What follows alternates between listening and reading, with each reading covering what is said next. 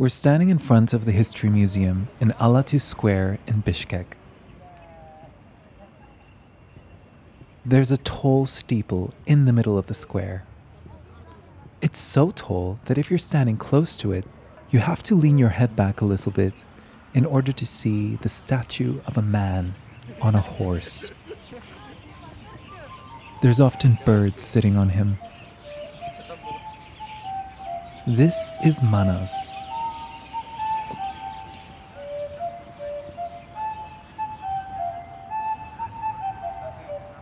The Manas epic is one of the largest collections of spoken poems in the world. It's 20 times longer than Homer's Odyssey and the Iliad combined. It's Kyrgyzstan's most significant cultural treasure.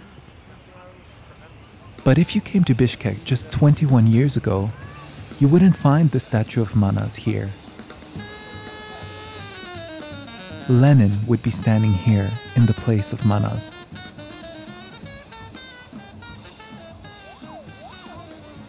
Picture this it's the 19th century. The traditional yurt meets the Russian dacha.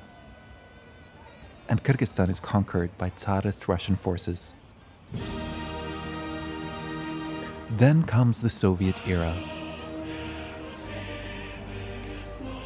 Kyrgyzstan joins the Soviet Union. For decades, Soviet rule leaves a massive imprint on Kyrgyz society. After the fall of the Soviet Union in 1991, Kyrgyzstan gains independence.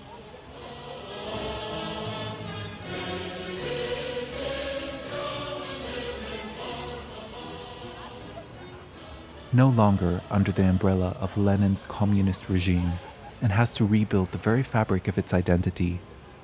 The name was officially changed from the Soviet Kyrgyzia to the Kyrgyz Republic the capital city of Frunze was renamed Bishkek. You're listening to the Bishkek Diaries.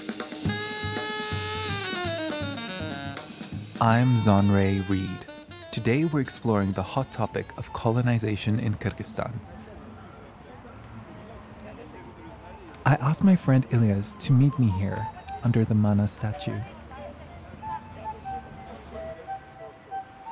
So we can start here actually. This is a monument that we actually have to talk about.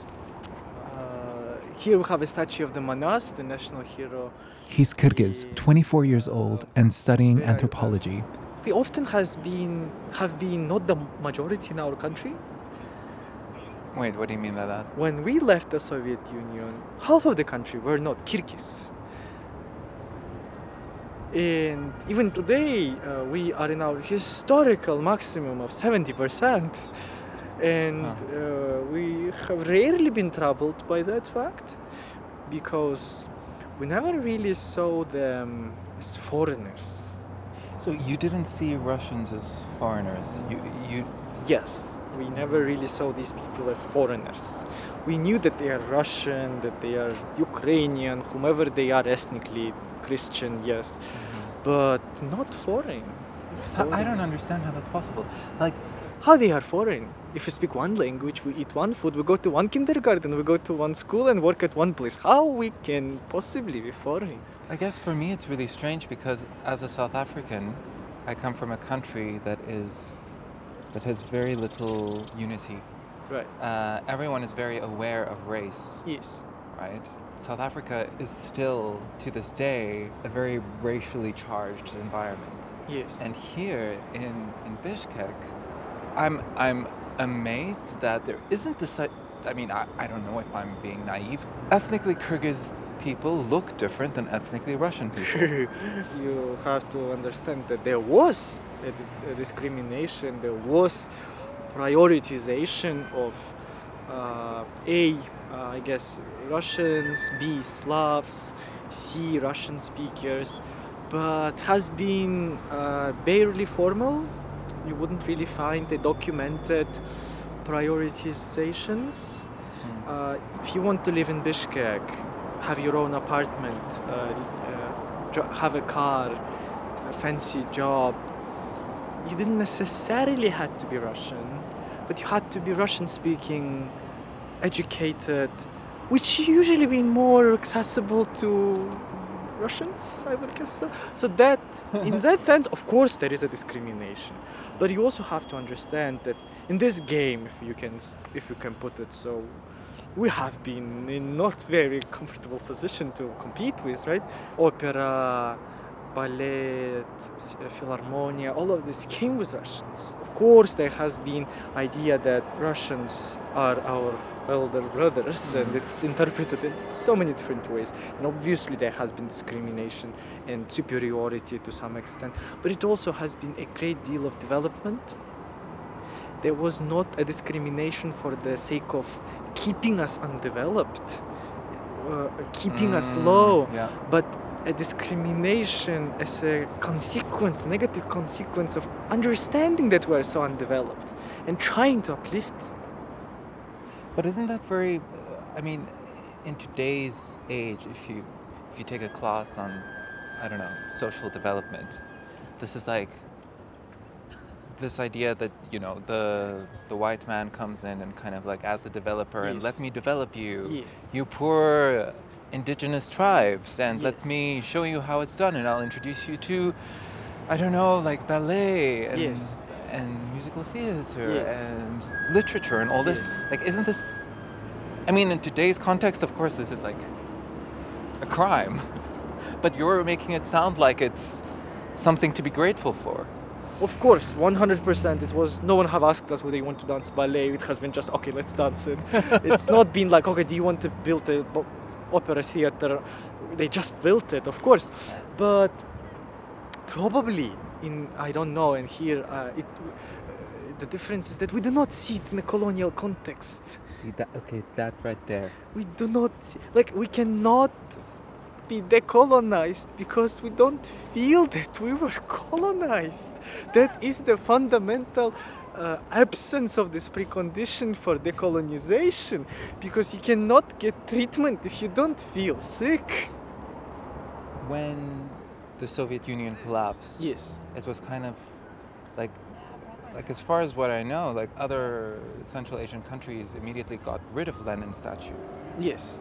But in Bishkek, it's uh, you sort of held on to it till I think yes. 2003. Yes. It was it was here till 2003 yes. in Ala-Too Square. It was right here. No, in in the place of. Uh, in the place of Manas. Yes, Manas has never been here. It's oh, a wow. very yesterday invention, and uh, ironically, what did we do to Lenin? Because we didn't feel like throwing it away. We put it behind. Lenin is behind the History Museum. it was in front, but now it's behind.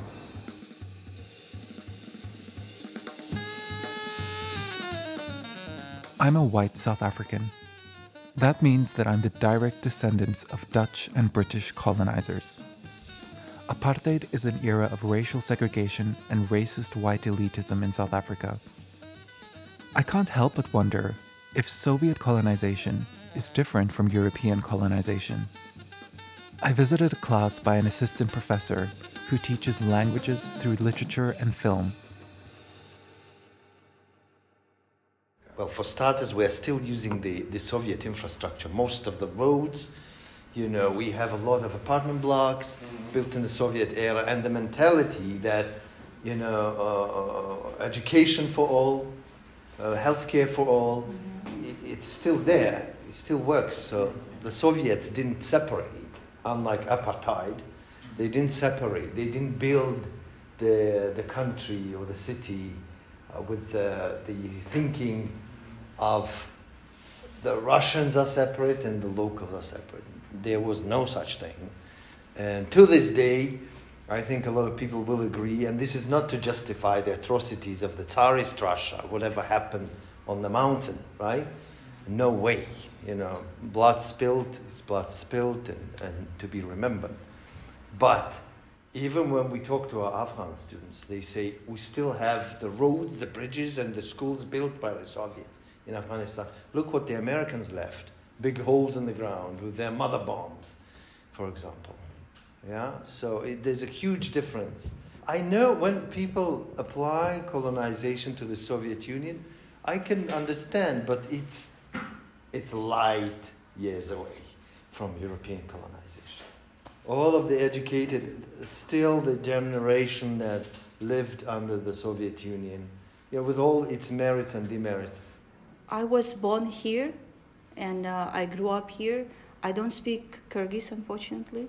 Uh, it's already more than 40 years. Anna Shaikovskaya is from a city called Osh in the south of Kyrgyzstan. She shares her experience of growing up as an ethnically Russian person living in Kyrgyzstan during the Soviet Union. We were growing up in those times when the USSR, like we, we were, uh, they were Kyrgyz, Russian, uh, Uzbek, Tajik, different people. We were growing up together, and we were speaking only Russian to each other at school, out of school, everywhere, only Russian, and we never thought of. Uh, speaking any other languages, or that or we, we were not discriminating. Uh, we were all friends. We were always supporting each other. And when it happened after even uh, uh, the destruction of the USSR, uh, we still remain friends and we still communicate and uh, we still, yeah, Kyrgyz people uh, started using Kyrgyz. They started developing their own, their, own language. Uh, and uh, we had some difficulty with that because, uh, well, uh, we had to sometimes we had to learn, um, for example, um, Kyrgyz um, anthem. We were made to. There is there is no like discrimination at all. I don't feel it that much. My still my friends are still my friends. Uh, yes, I think that Kyrgyz people should work on their ethnicity because they need to keep their culture, traditions, and so on. But uh, anyway, I don't think this is colonization. They, uh, the US at USSR times everything was different, and they were really helping. I don't know. We still regret that USSR was destroyed, because at, at uh, those times we all we were all friends. We could easily travel from Kyrgyzstan to Uzbekistan, from Uzbekistan to Russia, from Russia to Tajikistan. No borders at all, and now it's uh, different.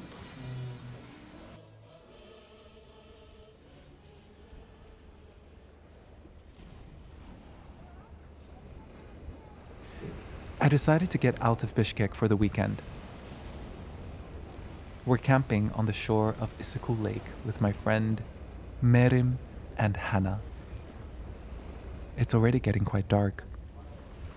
We have a small gas stove, two tents, and we just finished eating some noodles on the beach.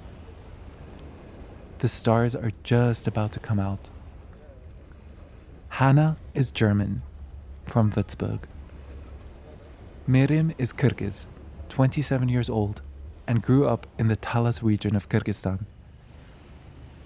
But Miriam, I don't hear a lot of people like your age hmm speak like this about Russia. I No. I hear a lot of tolerance towards Russia. Uh, no, I wouldn't say that. I, for example, for the people, uh, they are from the big cities. Uh, my age, they are really. I wouldn't say they are really tolerate with that. And for example, my friends, they are also uh, trying to make some decolonization stuff. They are trying to learn Kyrgyz language and etc. and not to use Russian. I'm also a product of colonization. I didn't know Kyrgyz language at all. Yes, for example, for 10 years I couldn't say single single word in Kyrgyz. That was really problema- problematic. And for example, my mother, she was really worried about this whole situation. She is really patriotic, and she was like, "No, you should learn that." Mm-hmm. That's why she she told me to get into the Manas University, this Kyrgyz Turkish University, and there I learned Kyrgyz language, and that was really that was really difficult to learn my mother language, you know. I'm not against the Russian language. I'm just against the stuff that are making Russian language more important than Kyrgyz language. Yeah. and uh, sometimes there's some comment, uh, some comments on, on Facebook pages make me so angry. I would say they, but you know, they didn't realize they make a lot of jokes that we are not a- accepting this Kyrgyzstan, for example, 20 years, more than 20 years.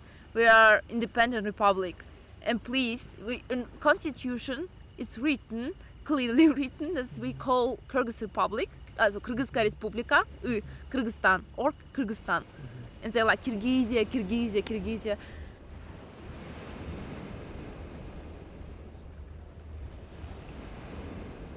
one of my friends he made a telegram bot uh, and he implemented into the russian chats and where the writing for example kyrgyzia it automatically will be corrected by this bot there's no such a land like Wow. there's no such a land like kyrgyzia there's uh, only like kyrgyzstan Oh, kyrgyzstan that's freaking amazing. yes and the russian was like that's that was fun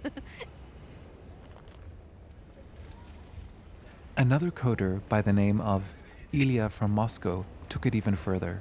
In his version, if you write Kyrgyzia in Telegram, the bot will automatically send you an advertisement of a flight from Kyrgyzstan back to Russia. A joke of the best kind. in our country, the Russia television, for- for example, the first channel, it's really popular among the among the society, I would guess. Here. Yes, here. For example, my father, he loves Russia. He's was really he's really fan of Russia, and I guess why? Because uh, in the Soviet Union time he was one of the he uh, his family was one of, the, one of the privileged families in Soviet Union, and that's why he he didn't feel uh, he did he didn't feel that stuff that the all uh, Soviet Union people s- felt, you know. And he did have another experience, and that's why I don't think that his opinion is really um, relevant. Yes, in this point. Right.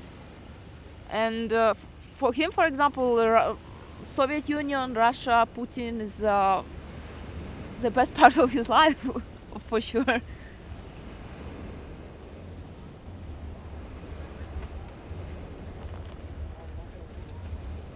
I'm speaking to Aigerim. It's not her real name. She's 21 years old, half Kyrgyz and half Kazakh, but grew up in Bishkek. She tells me that as a child, she often felt shamed by Kyrgyz relatives and even teachers for not knowing words in Kyrgyz.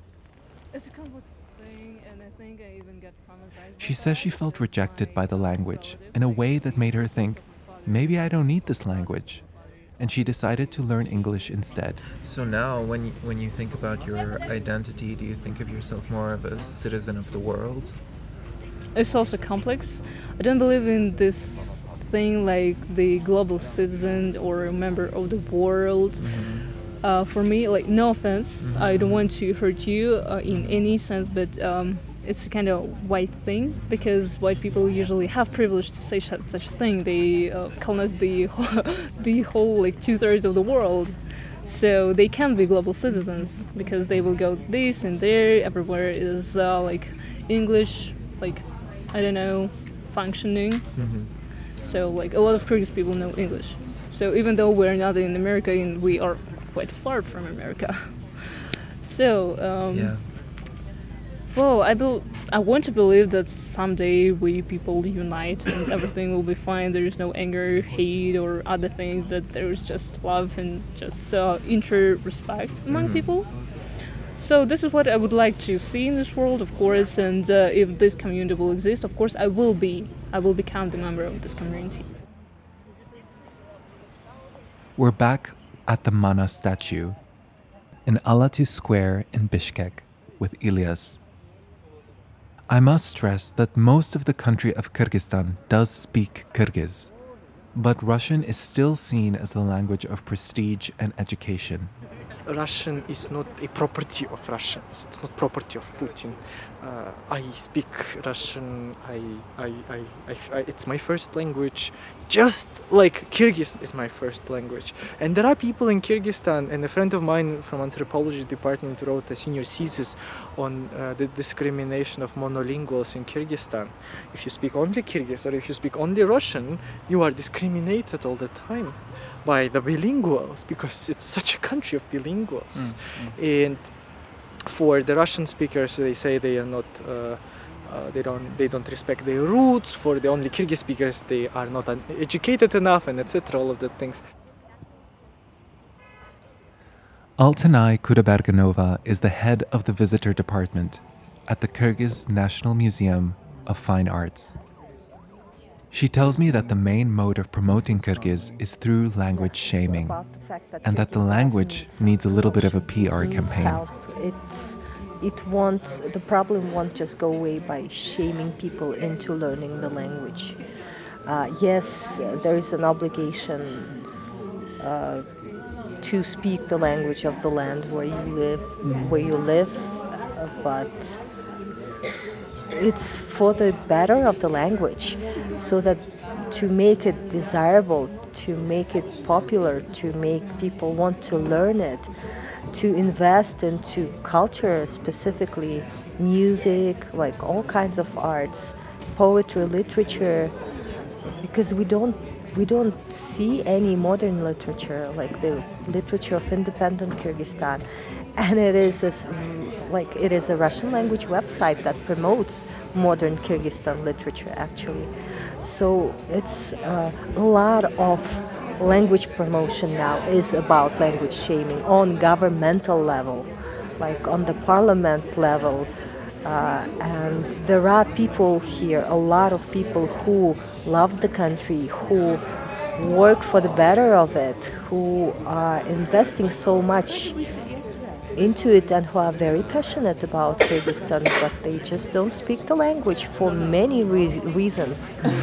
Um, and it would be a shame to just like chase them out of the country by saying you either learn it or we just kick you out and we don't hire you and that's it.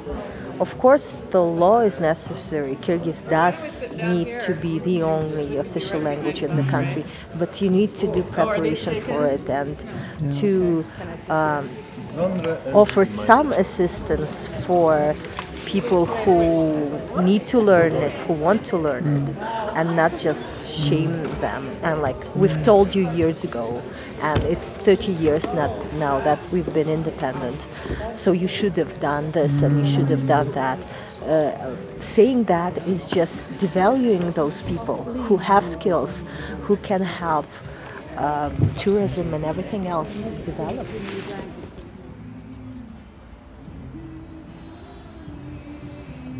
I'm walking down the street, close to Vefa Center. There's often someone busking with loud, distorted speakers in front of the shopping center.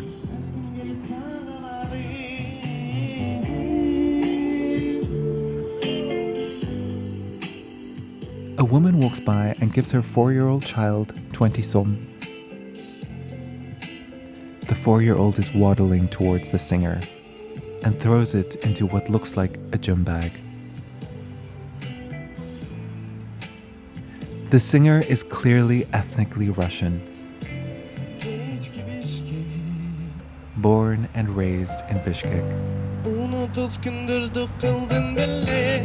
And he's singing a popular song in Kyrgyz.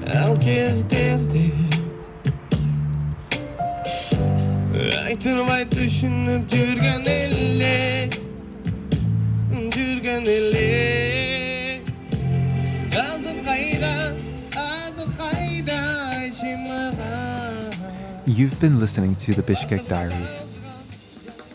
I'd be happy if you were to consider giving us a follow on Instagram. Just search the Bishkek.diaries. You can also check out our website at thebishkekdiaries.com. And of course, find us on Apple Podcasts, Spotify, or wherever you listen. You can look forward to a new episode of the Bishkek Diaries every month on the 25th. I'm Zanre Reed.